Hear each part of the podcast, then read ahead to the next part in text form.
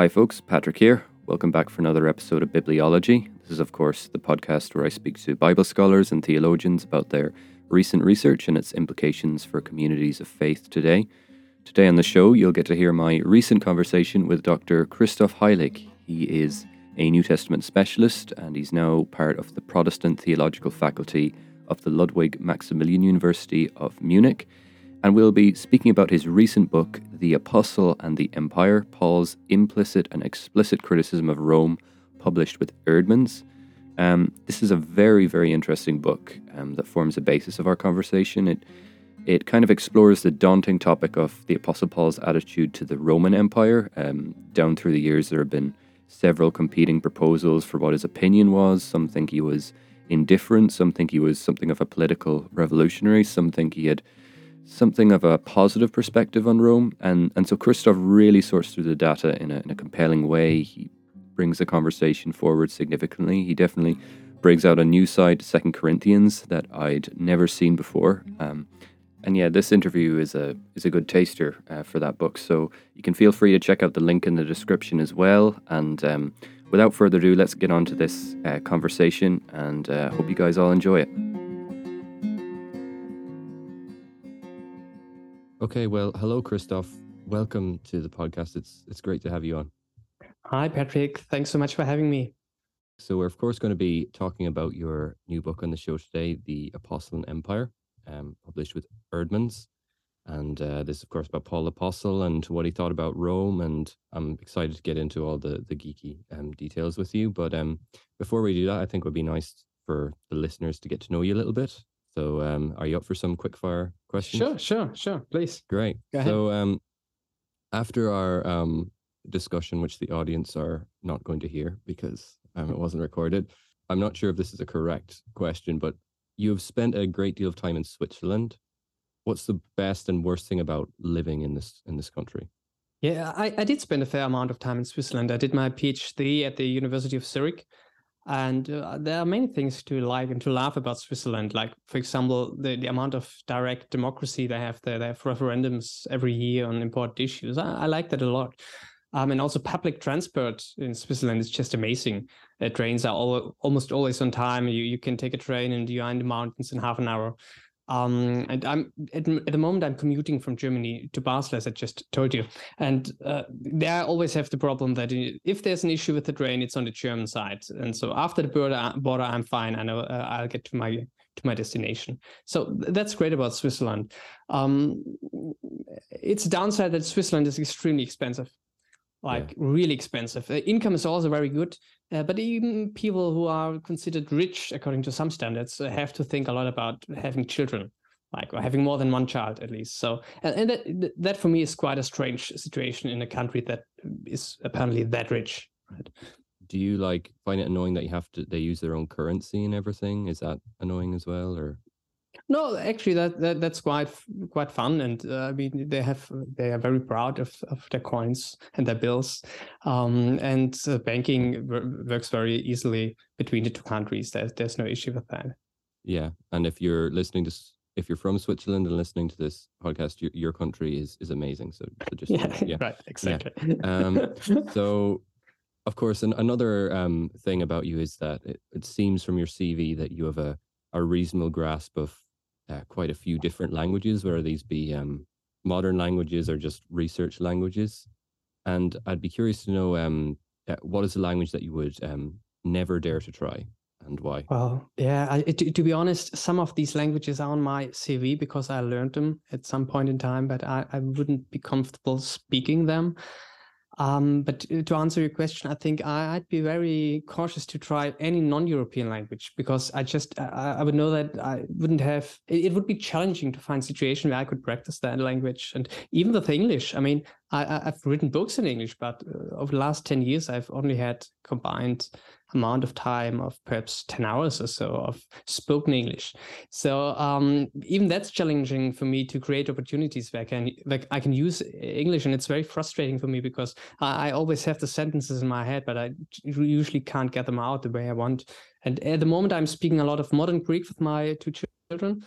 Um, so that also interferes a lot with um, yeah with, with my ability to speak english. And i think uh, modern modern greek right now it just is, is enough for me. I, I think I, I, can't handle any other language right now. And is modern greek substantially different from new testament greek or what's, oh, what's oh, oh, oh we could have a, a, whole podcast on that i believe. Um some greek scholars would tell you it's basically the same. And, and indeed you can you can make an argument that the written new testament greek um, is quite close to the, the, spoken Greek of that time, and that this spoken Greek of that time is actually closer to modern Greek than to classical Greek. So, in some sense, it's it, it's better to know modern Greek than to know classical Greek when you're an exegete of the New Testament. Wow. Okay. Okay. So maybe I can just go the easy round way around and actually just learn modern Greek rather than learning. That, that's what I do. I, have stopped. I've stopped uh, learning uh, Koine or Koine Greek. But but you have, of course, you have to adopt the modern Greek pronunciation if you choose that path. But, which, according to some Greek scholars, is not the modern but the historical Greek pronunciation, the way Greeks have always spoken. Um, there's some truth to that, but yeah, just some. Okay. Okay. Here's here's the last fun question. If you could ask a human Bible character not named Jesus or Paul one question, uh, what would it be? Well, because I'm currently working on the we passages in the book of Acts, I think I would like to ask Luke simply, were you there? I mean, it would help me a lot to know that for my research. Mm-hmm. Mm-hmm.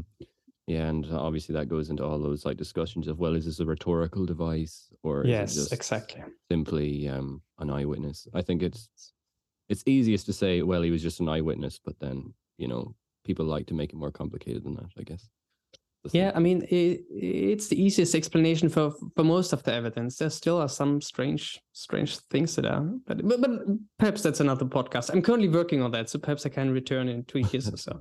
Sure sure. So we'll get on to, to speaking about your book now.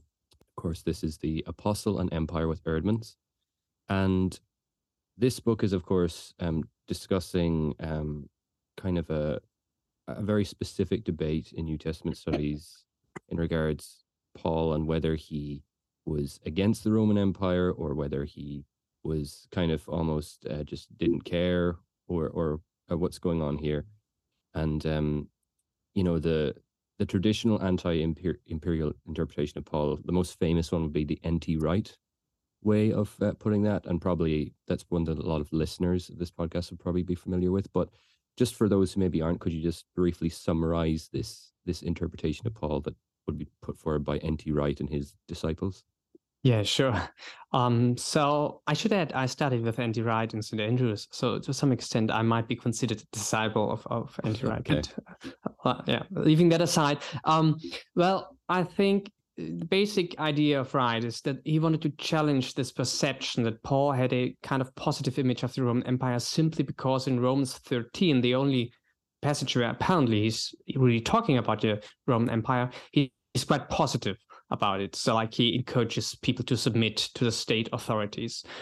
And the argument is that um, even though Paul was critical about the Roman Empire, he was just not able to express his criticism in public because that would have been too dangerous.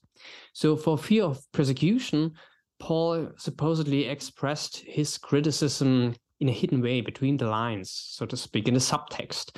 And we as exegetes are now in the difficult but exciting uh, position that we need to decode this hidden criticism, this criticism between the lines. Mm-hmm. Okay. And something that, you know, I think occurs naturally to a lot of people when they hear that is like the idea is putting coded messages of political significance in letters. Is this a known practice in, in antiquity? Yeah, so um, I mean, interception of letters is, is a known phenomenon from antiquity, uh, but it seems to have been rather rare. Um, we know from Cicero that he feared that some of his letters might be intercepted or just, um, yeah, might be read by the wrong people. And so he, he says at some points that he can't talk about specific issues um, or that he needs to even to resort to figurative language, uh, allegoria, even as he calls mm-hmm. it at one point. So, but then again, we have to admit that Cicero is, of course, in a much different situation. He is much he, he's a public figure, one of the most public figures um, of the end of the Roman Republic. So he's in a different situation that Paul, this wandering prophet. Uh, but but still, another thing that we learn from Cicero is that you always had to count on the possibility that even letters that were addressed to individuals might circulate among their friends and acquaintances. So there is a certain uh, there is reason to believe that Paul thought that his letters might be read by other people, um, and that he needed to take into account like uh, the potential dangers that his letters might create for his community. I think that's something that can be said with uh, mm, as being historically very plausible. Mm. And uh, certainly his suspicions have been confirmed over the past Yeah, quite, some people have read them, right? yeah, and um, y- you know this anti-imperial approach. Um, something that I found interesting in your book, and I'll just um, quote you say it has not escaped critics of the approach that the search for resistance against an oppressive system in antiquity, uh, in, in the Pauline corpus in this instance, seems to depend on who is in charge in US politics. To me, this is interesting because it's almost a, a parallel to um, historical Jesus research, mm. where certain um, uh, scholars, well, not probably most scholars who have made a reconstruction of Jesus, the Jesus they make turns out looking like themselves, basically. Hmm. You know, to what extent, you know, is it a challenge for you and uh, not hmm. to make Paul in your own likeness when when doing exegesis? Yeah, I mean, to be sure, I think we are all motivated by different biographical events and our biases. Um, so for me personally, as a student, I know reading N.T. Wright, it was quite refreshing to hear about this gospel that confronts Caesar because I, I wasn't satisfied with the uh, kind of gospel that I learned about in my seminary setting that was very focused on individual salvation and getting souls saved. And so I, I thought I, I, thought it was really refreshing and it helped me theologically. So, uh, but yeah, I, I, have to remind myself of that so that as a historian, I I'm able to um, to deal with my own biases. Uh, still, I think it, it's fine to to to use modern questions to to address ancient texts. Um, as long as we are aware of the fact that we might influence these historical reconstructions unduly and that we need correction from other people with other perspectives. And that even at times when we reconstruct a certain uh, a certain part of paul uh, that might cohere well with how we would like him to have that that's just a part of paul and uh, some other parts just remain strange and foreign to us. Um, so yeah i think it's important to, to, to remain self critical, especially if if you, you talked about exegesis, but I think in the case that we are dealing with here, we, we are actually leaving exegesis proper. We are not just talking about what Paul wanted to communicate, but what he thought, why he was communicating, like his hidden agendas. So we, we are we are not even ex- exegeting the text, interpreting the text. We are moving behind the text. We're using the text to to dive into Paul's thought world. And uh, of course, if, if we do such more speculative tasks, we, we need to be aware of, of the fact that um, we are only only getting a glimpse at Paul and that we need to be very careful not to, to take that as a complete description of the apostle. Mm.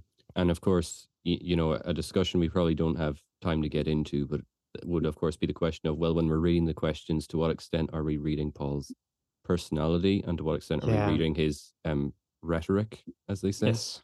So um, we probably don't have time to get into that um, yeah, too, yeah. too much. Um, but you know, needless to say, you've come to the view that that Paul's criticism in in his letters, you, you believe that there was criticism in Paul's letters. Yeah. That's what I'm getting from this book. But you think it's open rather than mm. N.T. Wright, who thinks it's hidden.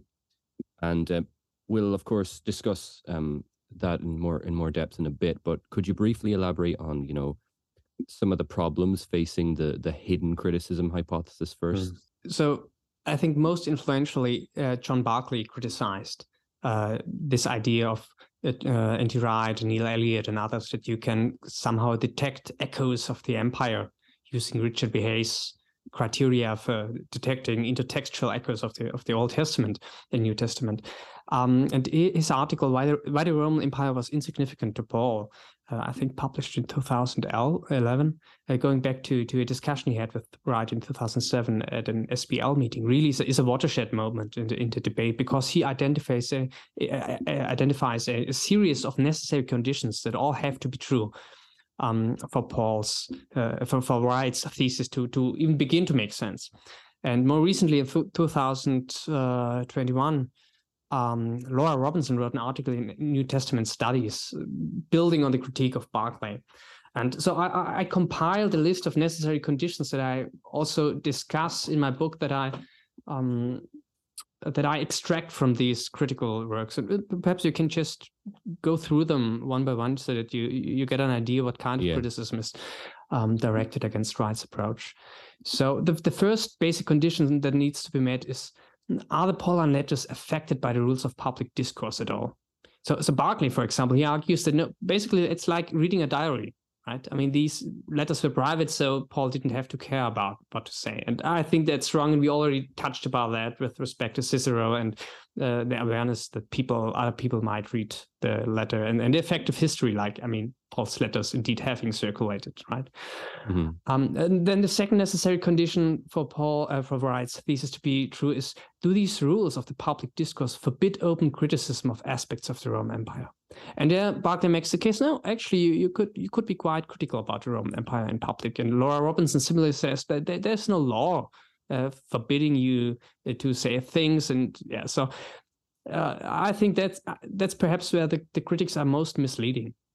And mm-hmm. I, I, and I learned a lot for, for this new book um, from the historian James Corke-Webster from Durham, who has done work on the correspondence between the governor Pliny at the beginning of the second century under the Emperor Trajan. He kills Christians.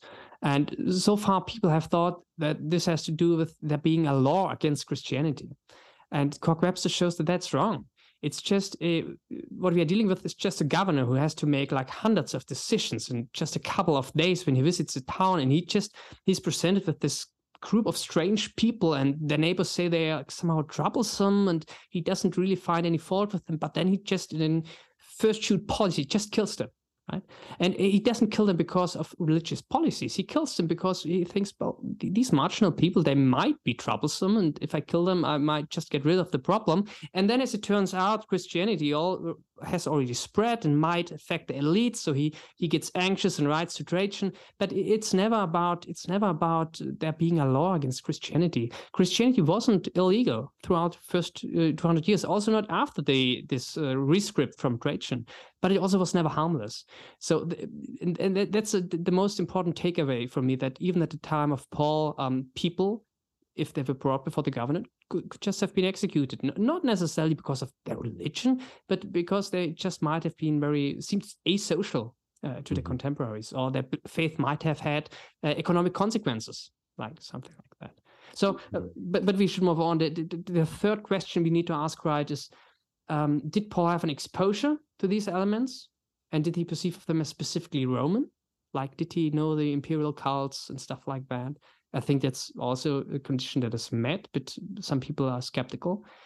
Uh, we also need to clarify whether Paul might have had a critical attitude towards these things. That others might say that, oh, Paul was astonished by Roman power and he just liked all of that. I mean, it's it's, it's an argument some people have made.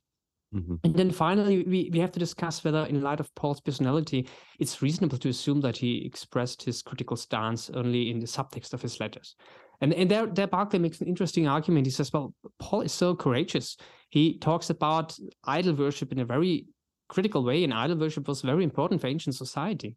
So if, if he doesn't tone down his message here, why should he with respect to Caesar? And I think it's a, it's a good argument to some extent. Um, but on the other hand, I, I, don't see why Paul should get into more trouble than is absolutely necessary. So that's also something that I've come to realize in my new book and that differs from my early work that I say, well, okay, it's, it's true. Paul might be some quite direct in some some instances, but that doesn't mean that he just risks the security of his community left or right. Um, and then finally, something that I realized in dialogue with Laura Robinson is that we, we need to insert uh, yet another condition, namely, even if all these conditions are met, we still have to uh, explain why Paul felt a need to talk at all about the emperor in one of his letters. I mean, perhaps he had horrible thoughts about the emperor, but why would he? Why would he feel convinced to, to to to insert that in the letter, even ex either explicitly or implicitly? Mm-hmm. Um, so th- that's also something a, a, very valid criticism and something that we a case that we have to make for for each individual um, for each individual letter. Yeah. Yeah. And the, so, so, these are the most most common objections, I think. Yeah. Sure, and that, that's that's helpful just to lay those um, conditions out. Now, um, John Barclay himself, um, does he does he take the view that Paul just um, didn't care about Rome? Would that be his view, or um, has he changed his mind at all, or? Well, I, I, hope that I convinced him, at least to some extent, with respect to Second Corinthians 12, 2.14 um, in my book. He wrote the, uh, the preface to my book, and it's a very kind, generous preface. Um, I, I still think that he, what, what he would emphasize is that Paul intentionally ignores the Roman Empire. So it's not so much about him being unable to detect uh, how the Roman Empire contradicts claims about Christ. Um, it's more that Paul doesn't re- doesn't want to recognize it as an entity in itself and thus lumps it together um, with lumps it together with other pagan uh, practices and yeah. so it's very interesting for example he writes um, th- that he thinks in second corinthians 2.14 a passage that i talk a lot about in my book it's paul has in he doesn't say he has in mind but paul would have been opposed to all kinds of triumphal processions and victory celebrations, uh, regardless of the of the empire that stands behind them. And, and I, I I happen to disagree with that. I think Paul did have a specifically Roman aspect in mind, specifically when writing passages like to Corinthians two fourteen. Yeah, yeah. Maybe we'll um get onto that uh, now just to talk that because that's of course one passage that you spend a lot of time on in your positive case for Paul being critical of the empire. Now, um, I might just read it, read from verse 11 onwards, just to give the context. Yeah, please. Unfortunately, the only Bible in front of me is actually the message translation. So I will just uh, quickly. Oh, I, I, don't know how they translate uh, 214. I'm looking forward to hearing there. Right. This this is um some people are going to be throwing their laptop right now that I have a message translation here. But um one second here. So Let's see, perhaps it gets it right. right?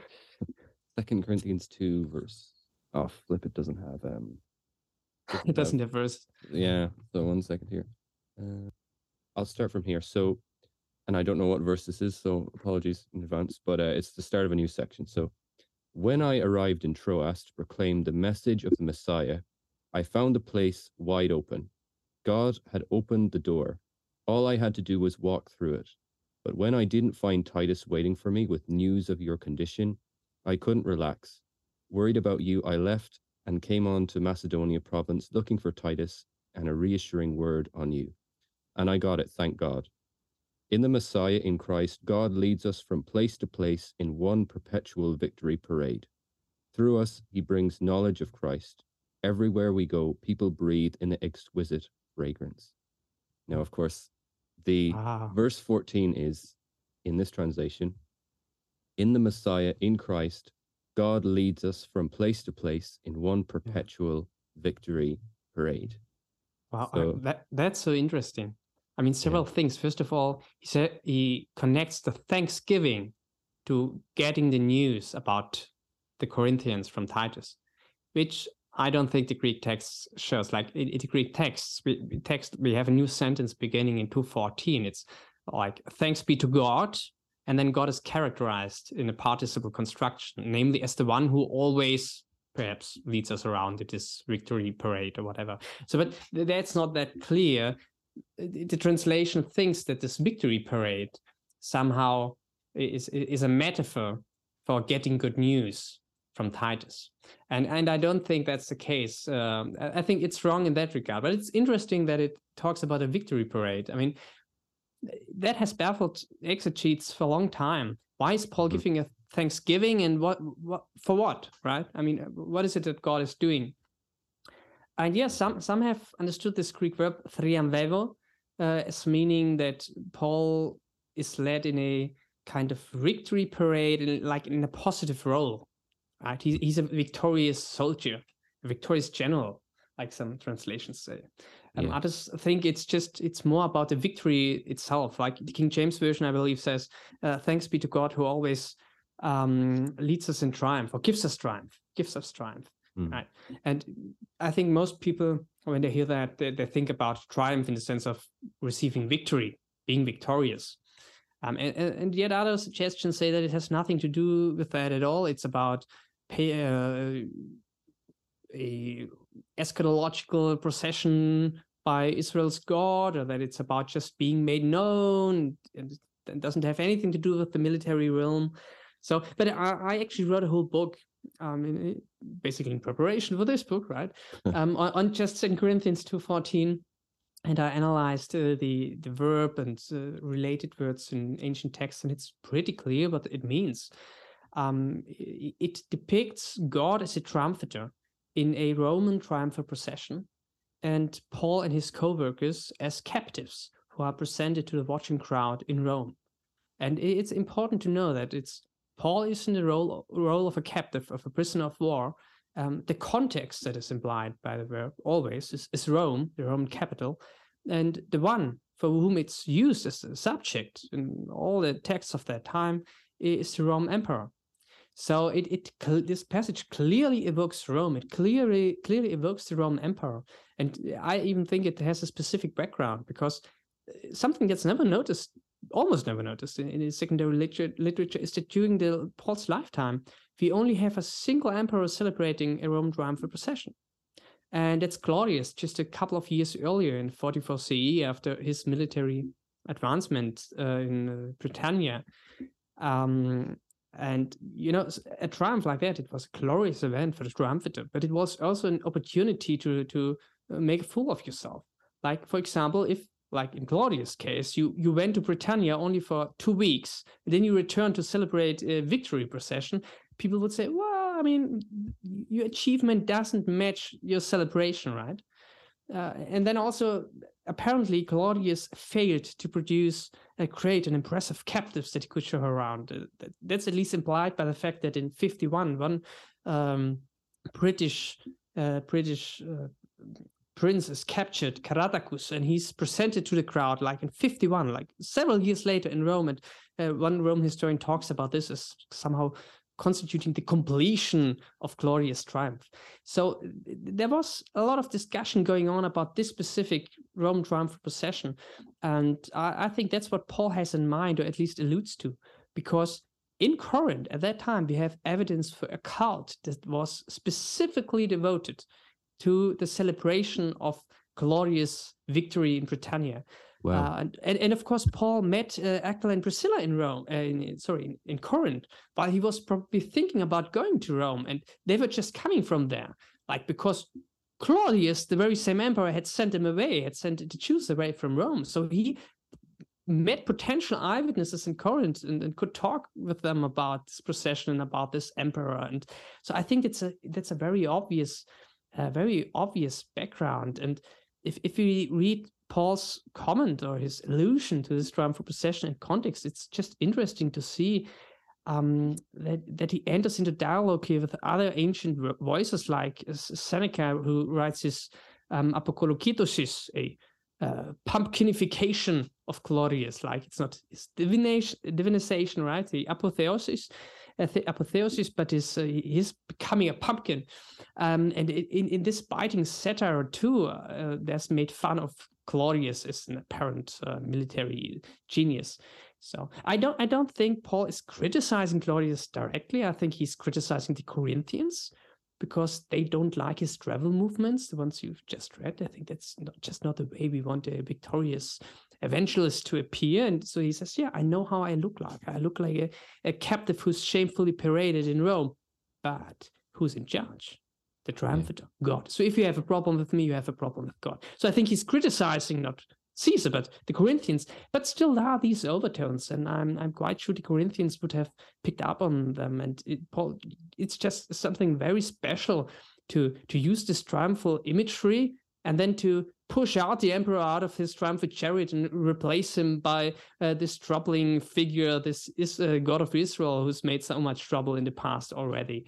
So yeah, it's fascinating. I think uh, Paul is one of the few voices who comments on this uh, uh, event of contemporary politics here, and does so in quite a sophisticated manner.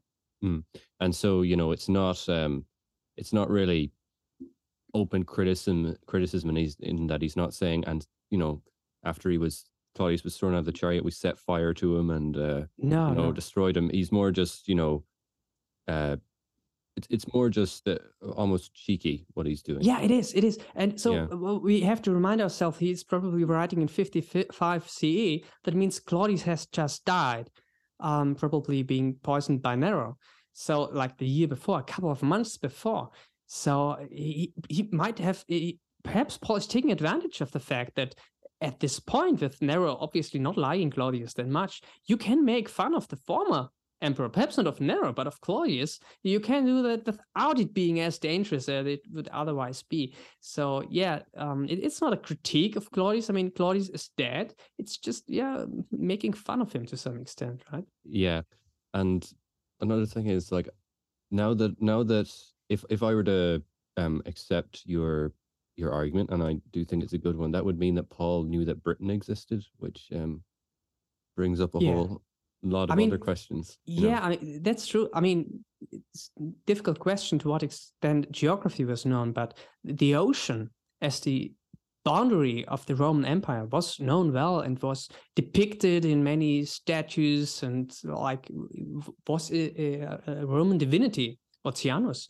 Um, and so when Claudius uh, kept uh, was victorious in Britannia, that was a, a part of the ideology um, that he made. The ocean that was the boundary of the empire made it uh, the center of the empire which is of course not really true but that's how the exaggeration works and that's how the satire works too. Um, and we have like from from asia minor uh, we, have good evidence from the east from eastern provinces that th- this was a very important theme for claudius and we have statues depicting uh, Claudius um, being victorious about Britannia, and we do have that cult that takes place in Corinth, um, which is very significant, I think. So on a yearly basis, we can assume from parallels we would have sacrifices on behalf of Claudius and um, of the personified victory um, over Britannia. So that was a public event that people knew about, and they knew that it was important for this global imperialism of Rome, so to speak. Um, and of course, then we have Paul talking here in the second part of the verse about uh, the message of Christ uh, being spread in all places, right? Yeah, and yeah. he- it's not just a triumphal procession, but it's a triumphal procession that occurs always, or perhaps we have many triumphal processions. That that's not that clear.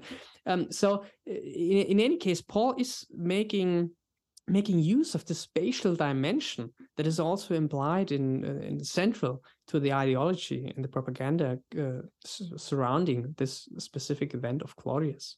yeah so much to consider and um you know if, if we assume that the, the- this hypothesis of open content is correct you know paul isn't you know openly being critical but you know he dumps claudius out of his chariot. He says the rulers of this age are perishing. Yeah. um he criticizes the pax romana in first thessalonians 5 however it may be um you know if this is um understood correctly so is this something uncommon or dangerous in Paul's letters when he makes these statements, or would this be, you know, something that's normal in, in Paul's day and, and culture?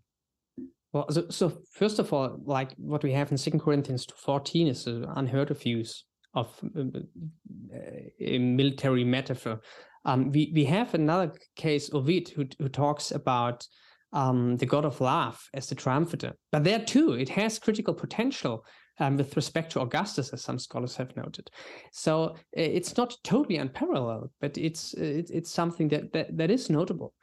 And I, I think th- this use of um, the categories of the sociologist um, James Scott of hidden and public transcript that are circulating a lot in r- literature, it's actually a good good distinction. He uh, Scott differentiates between the transcript that applies to public discourse and another kind of protocol that uh, is uh, at force wi- within oppressed communities when there's no uh, danger of sanctions.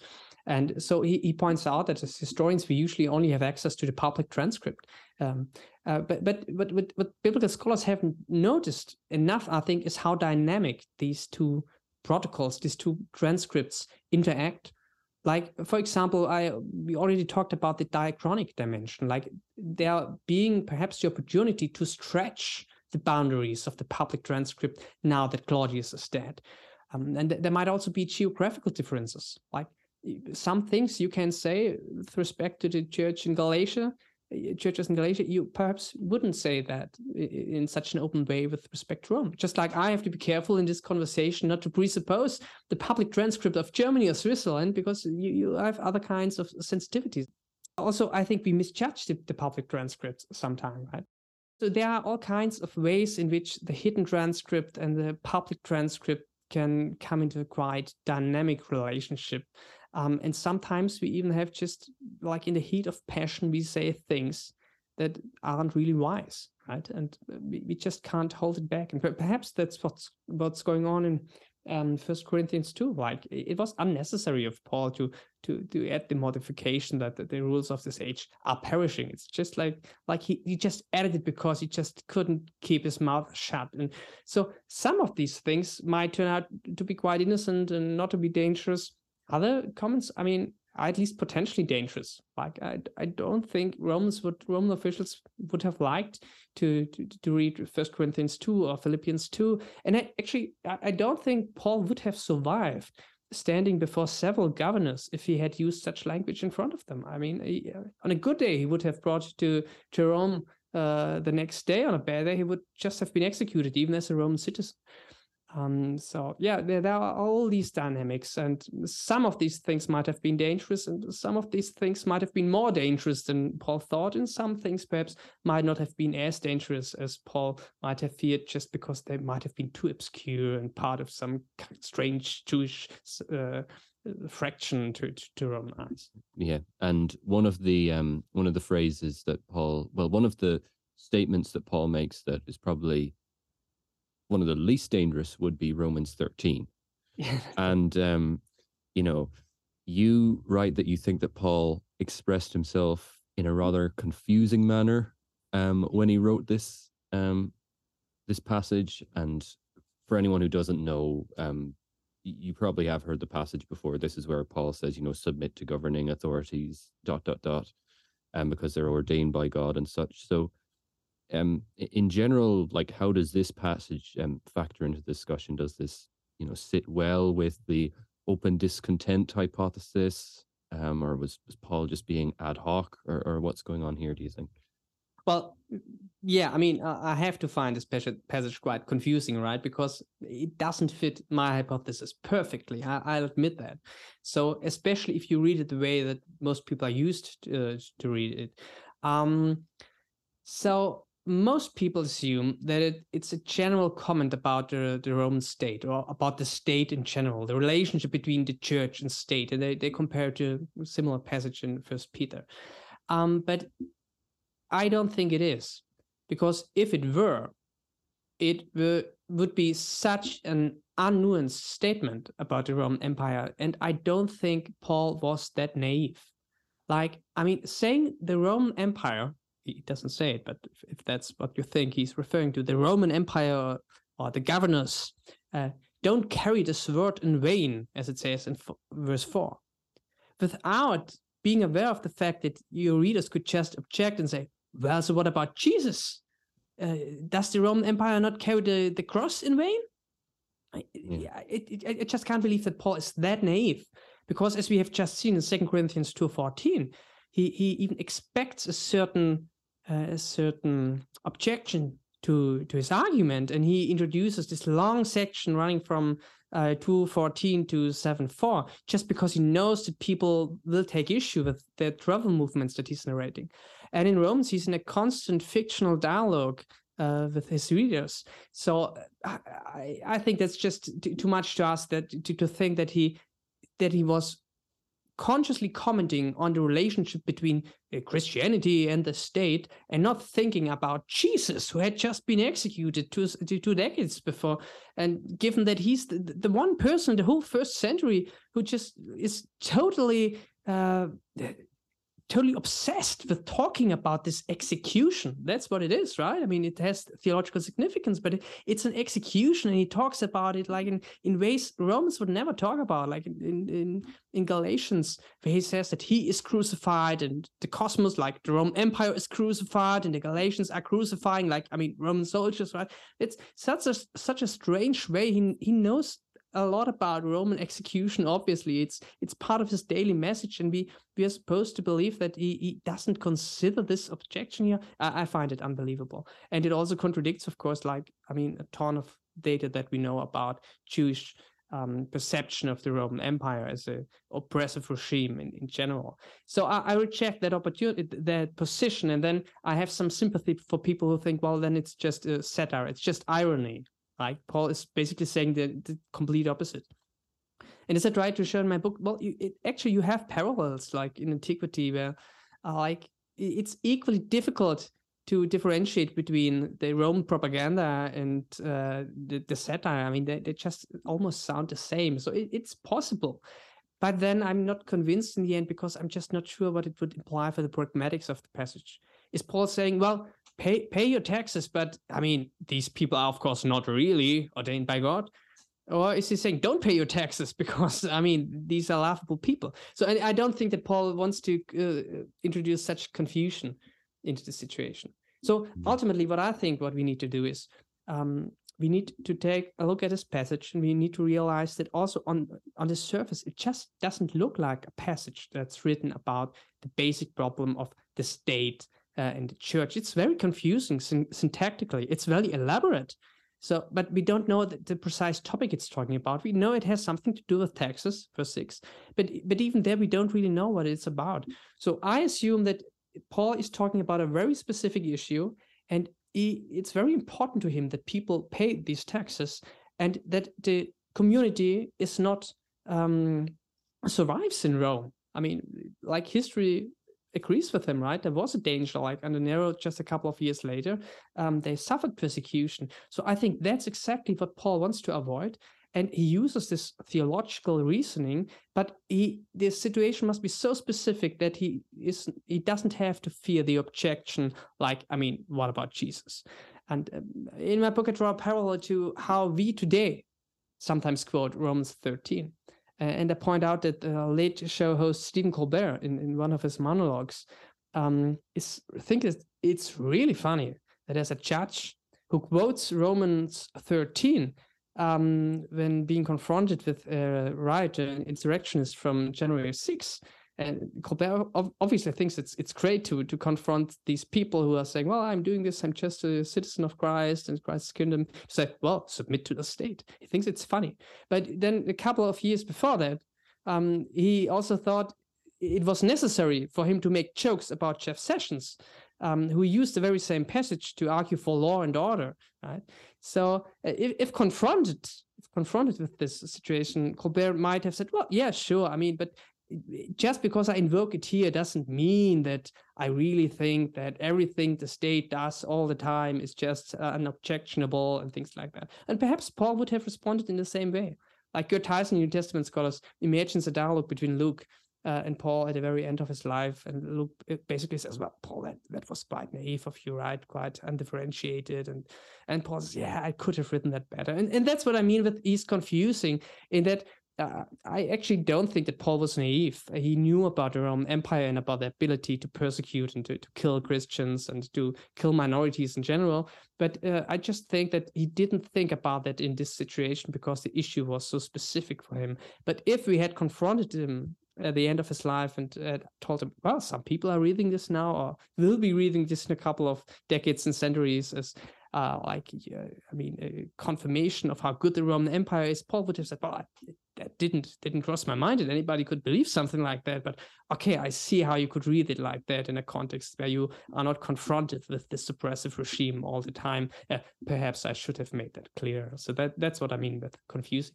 Yeah, yeah, and it's it's nice to hear you uh, wrestle with that passage a bit because it is just so confusing, and I'll never forget, you know, um, hearing a talk um one time, and in the talk, someone was like preaching on Romans 13, and they said, now obviously the passage says that we can, um, if the government is saying things that are contrary to God's law, we can we can rebel against them. Mm. And when I asked, well, where are you getting that from in the mm. passage?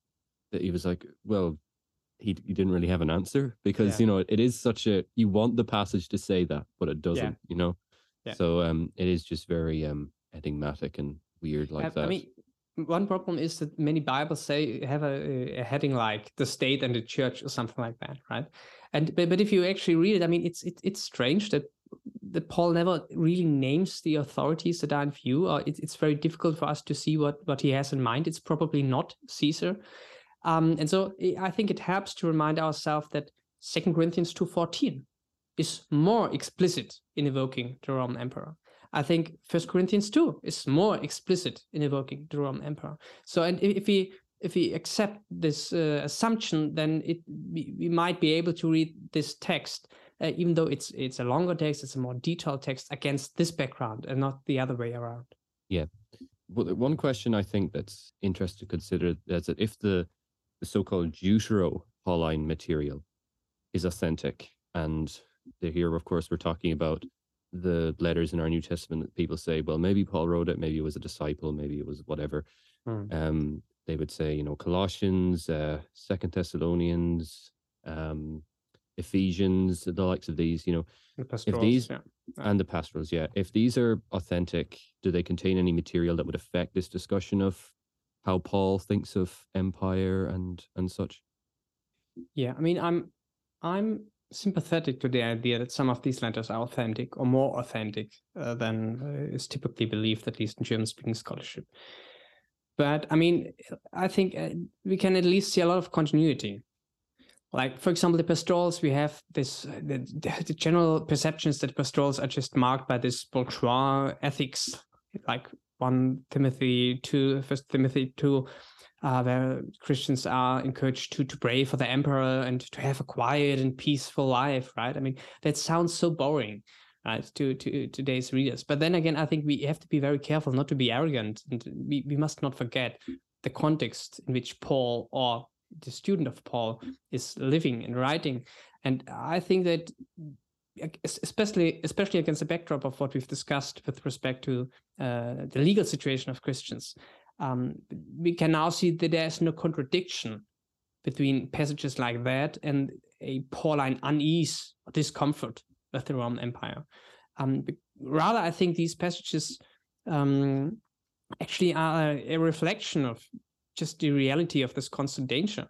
And if, if we read these ethical instructions against that backdrop, I think they make very good sense um, as instructions that are meant to secure just the the continuity of the Christian communities.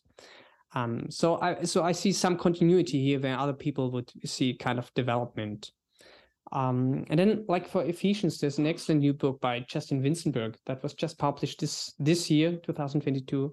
It's called Ephesians and Empire, and I mean, he, he makes a very sophisticated argument, also not following the, the classical Wrightian hypothesis, but thinking about what exactly it means for critique to be included in the pragmatics of, of speech acts. And very interesting um, argument. He, of course, he thinks that a later date, if it's not Pauline, right, uh, increases perhaps the chances of it being empire critical because then the legal situation might have changed. And to that I would object and think, well, that's. Uh, but still, he he has some very good arguments. Uh, for example, regarding uh, Ephesians six twelve.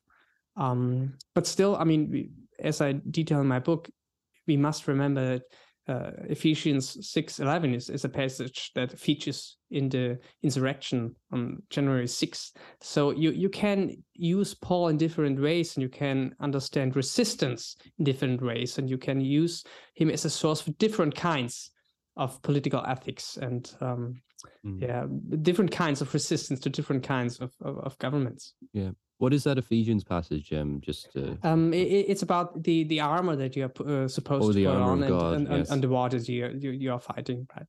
Right, right, okay. Now, um, of course, we're getting towards the end of our time here, um, and it's been uh, really interesting just to to to nerd out on these um issues and these uh, questions of um, how to interpret Paul. So, you of course kind of wrote a, a more popular level article on this for um, EerdWords. I believe that's kind of a, a website that Eerdmans use hmm. for um, for their um, authors just to uh, put their ideas out there in article form. And um, you seem to um, you're, you're kind of maybe reflecting a little more on the implications of what you've what you've written. And if anyone wants to read that, they can they can find it in the description. But one interesting quote I think I found from this, and you're talking, of course, about um, Christian nationalism. That's kind of a something that's going on, especially in a, an American context right now. And uh, you write, um, white Christian nationalists are reviving a Christian politics that forces certain Christian ideas and policies on others in a triumphal procession through democratic institutions. This idea is fundamentally at odds with the, the humble picture that Paul paints. And I think it would be nice, you know, just at the end, maybe if you could elaborate mm. a little bit on what this um, uh, on the use of this word humble you know in what mm. way in what way is paul's political vision humble and like how can that mm. inform us? Yeah i mean so so the, the category for that i was writing that article is um, book meets world i think. So it's about specifically moving beyond the book and thinking about implications of the book. So i, I moved there beyond my my task as a historian i would say. Um, but i do think there are implications of this kind of research um, personally, I was just I was struck when I was several years ago in Rome, and I was visiting the baptistry, the, the place where um, the Emperor Constantine was supposedly, according to legend, baptized shortly before his death. And you are in this huge building, and you look at the basin there, where the baptism supposedly took place, and then you look at the wall, you see that painting of Constantine entering on a horse into the city, in his hands the head of his enemy, Maxentius. And that's a Roman triumphal procession. And I was just struck by this contrast between, on the one hand, Paul's text and he presenting himself as a captive in that, that procession. And then here, the first Christian emperor receiving triumph in the sense of victory from God. That's how Constantine understood his experience and then as a consequence of that also receiving his triumph his triumphal procession in rome from god. And entering the the, the town uh, the, the city as a triumphant. And it's just such a such a such a strange contrast to me. And if you then look at the history of interpretation you will see that this idea of triumphalism of god giving victory i mean all kinds of circumstances including political debates um, is something that is prevalent throughout the centuries. And i think that is that's at odds with the kind of picture that uh, paul paints. Now granted there are, is of course a difference in context right? Paul does not consider the even the possibility of him being him living in a democracy and him being able to introduce christian ideas christian ethics into the public discourse. Um, but I, but I think for Paul, there's reason to believe, reason for the expectation that the church will remain in an outsider role until Christ's return. And there's also a theological reasoning behind his assumption that our behavior, and that includes our political behavior, should not simply be determined by what is best for us. Like, for example, I think that um, he's thinking a lot about how the church is perceived by wider society. Mm-hmm. For for example, just perhaps one example can can illustrate this. Second Corinthians three, then verse ten, uh, we have this famous uh, quote: "If any would not work, neither should he eat." So that's the King King James version, hiding the fact, by the way, that it's uh, in, in, Greek it's the one who doesn't want to work. But leaving that aside, it's it's a, a quote that in, has influenced work ethics throughout the centuries, um, and it is sometimes even quoted explicitly especially in the US context, uh, whenever there's an argument about cutting social security benefits or as an argument against UBI, universal basic income. And it's supposed, presupposed, that the whole section is against work shyness and laziness. And if you actually read it in context and look at the Greek words that are used, it becomes clear that it's not about lazing around, but rather what is happening is that the people are so enthusiastic about this gospel message that they just evangelize all day and stop working because they don't have time for that. So to to, to translate the, the idiom in the Greek, you could say they, they are busy without doing business. And Paul clearly does not like that. And so basically what he does is he does not accept their spiritual reasoning for their behavior. He doesn't ex- accept that they are not working because of the cause of Christ, um, because he thinks that makes the community vulnerable. Because now the others have to take care of them, and because it just paints a horrible picture to outsiders who look at this community to see that some people just don't work and are dependent on the others. And so I think there's a certain irony in all of this. It, it, it we have to raise the question um, whether those who now refer to Paul, to the Bible, who, who argue in a very spiritual way in order to deny other people benefits, if it's not them uh, who are guilty of exactly what Paul has in mind. Mm-hmm. So I grant this idea of security and the Christian church having to have a certain image just in order to survive is no longer that relevant. But I think Paul in other places also just emphasizes the role of personal sacrifices in order for, to win people over for Christ's cause. And so in any case, I'm I'm not convinced that Paul would agree with the idea that Christian politics is primarily about establishing Christian ideas in the public mm-hmm. sphere. Um, but I think rather he would emphasize that it's about the mode uh, in which we conduct ourselves in political debates. Mm-hmm, mm-hmm. Okay, that's a lot of uh, food for thought, um, and I'll probably have to listen back to that a few times. But thanks a lot for that. You know, practical um, application of meditation. Of, of, Let's call it the meditation. A meditation. Okay, sure. And please, yeah. uh, to to your listeners, still buy the book if you are not a believer in UBI. Thanks a million, um, Christoph, for coming on. It's been um, great to talk to you and to hear your um, your thoughts on this um, issue. Well, thank you so much for your questions. It was, it was great talking to you about all this.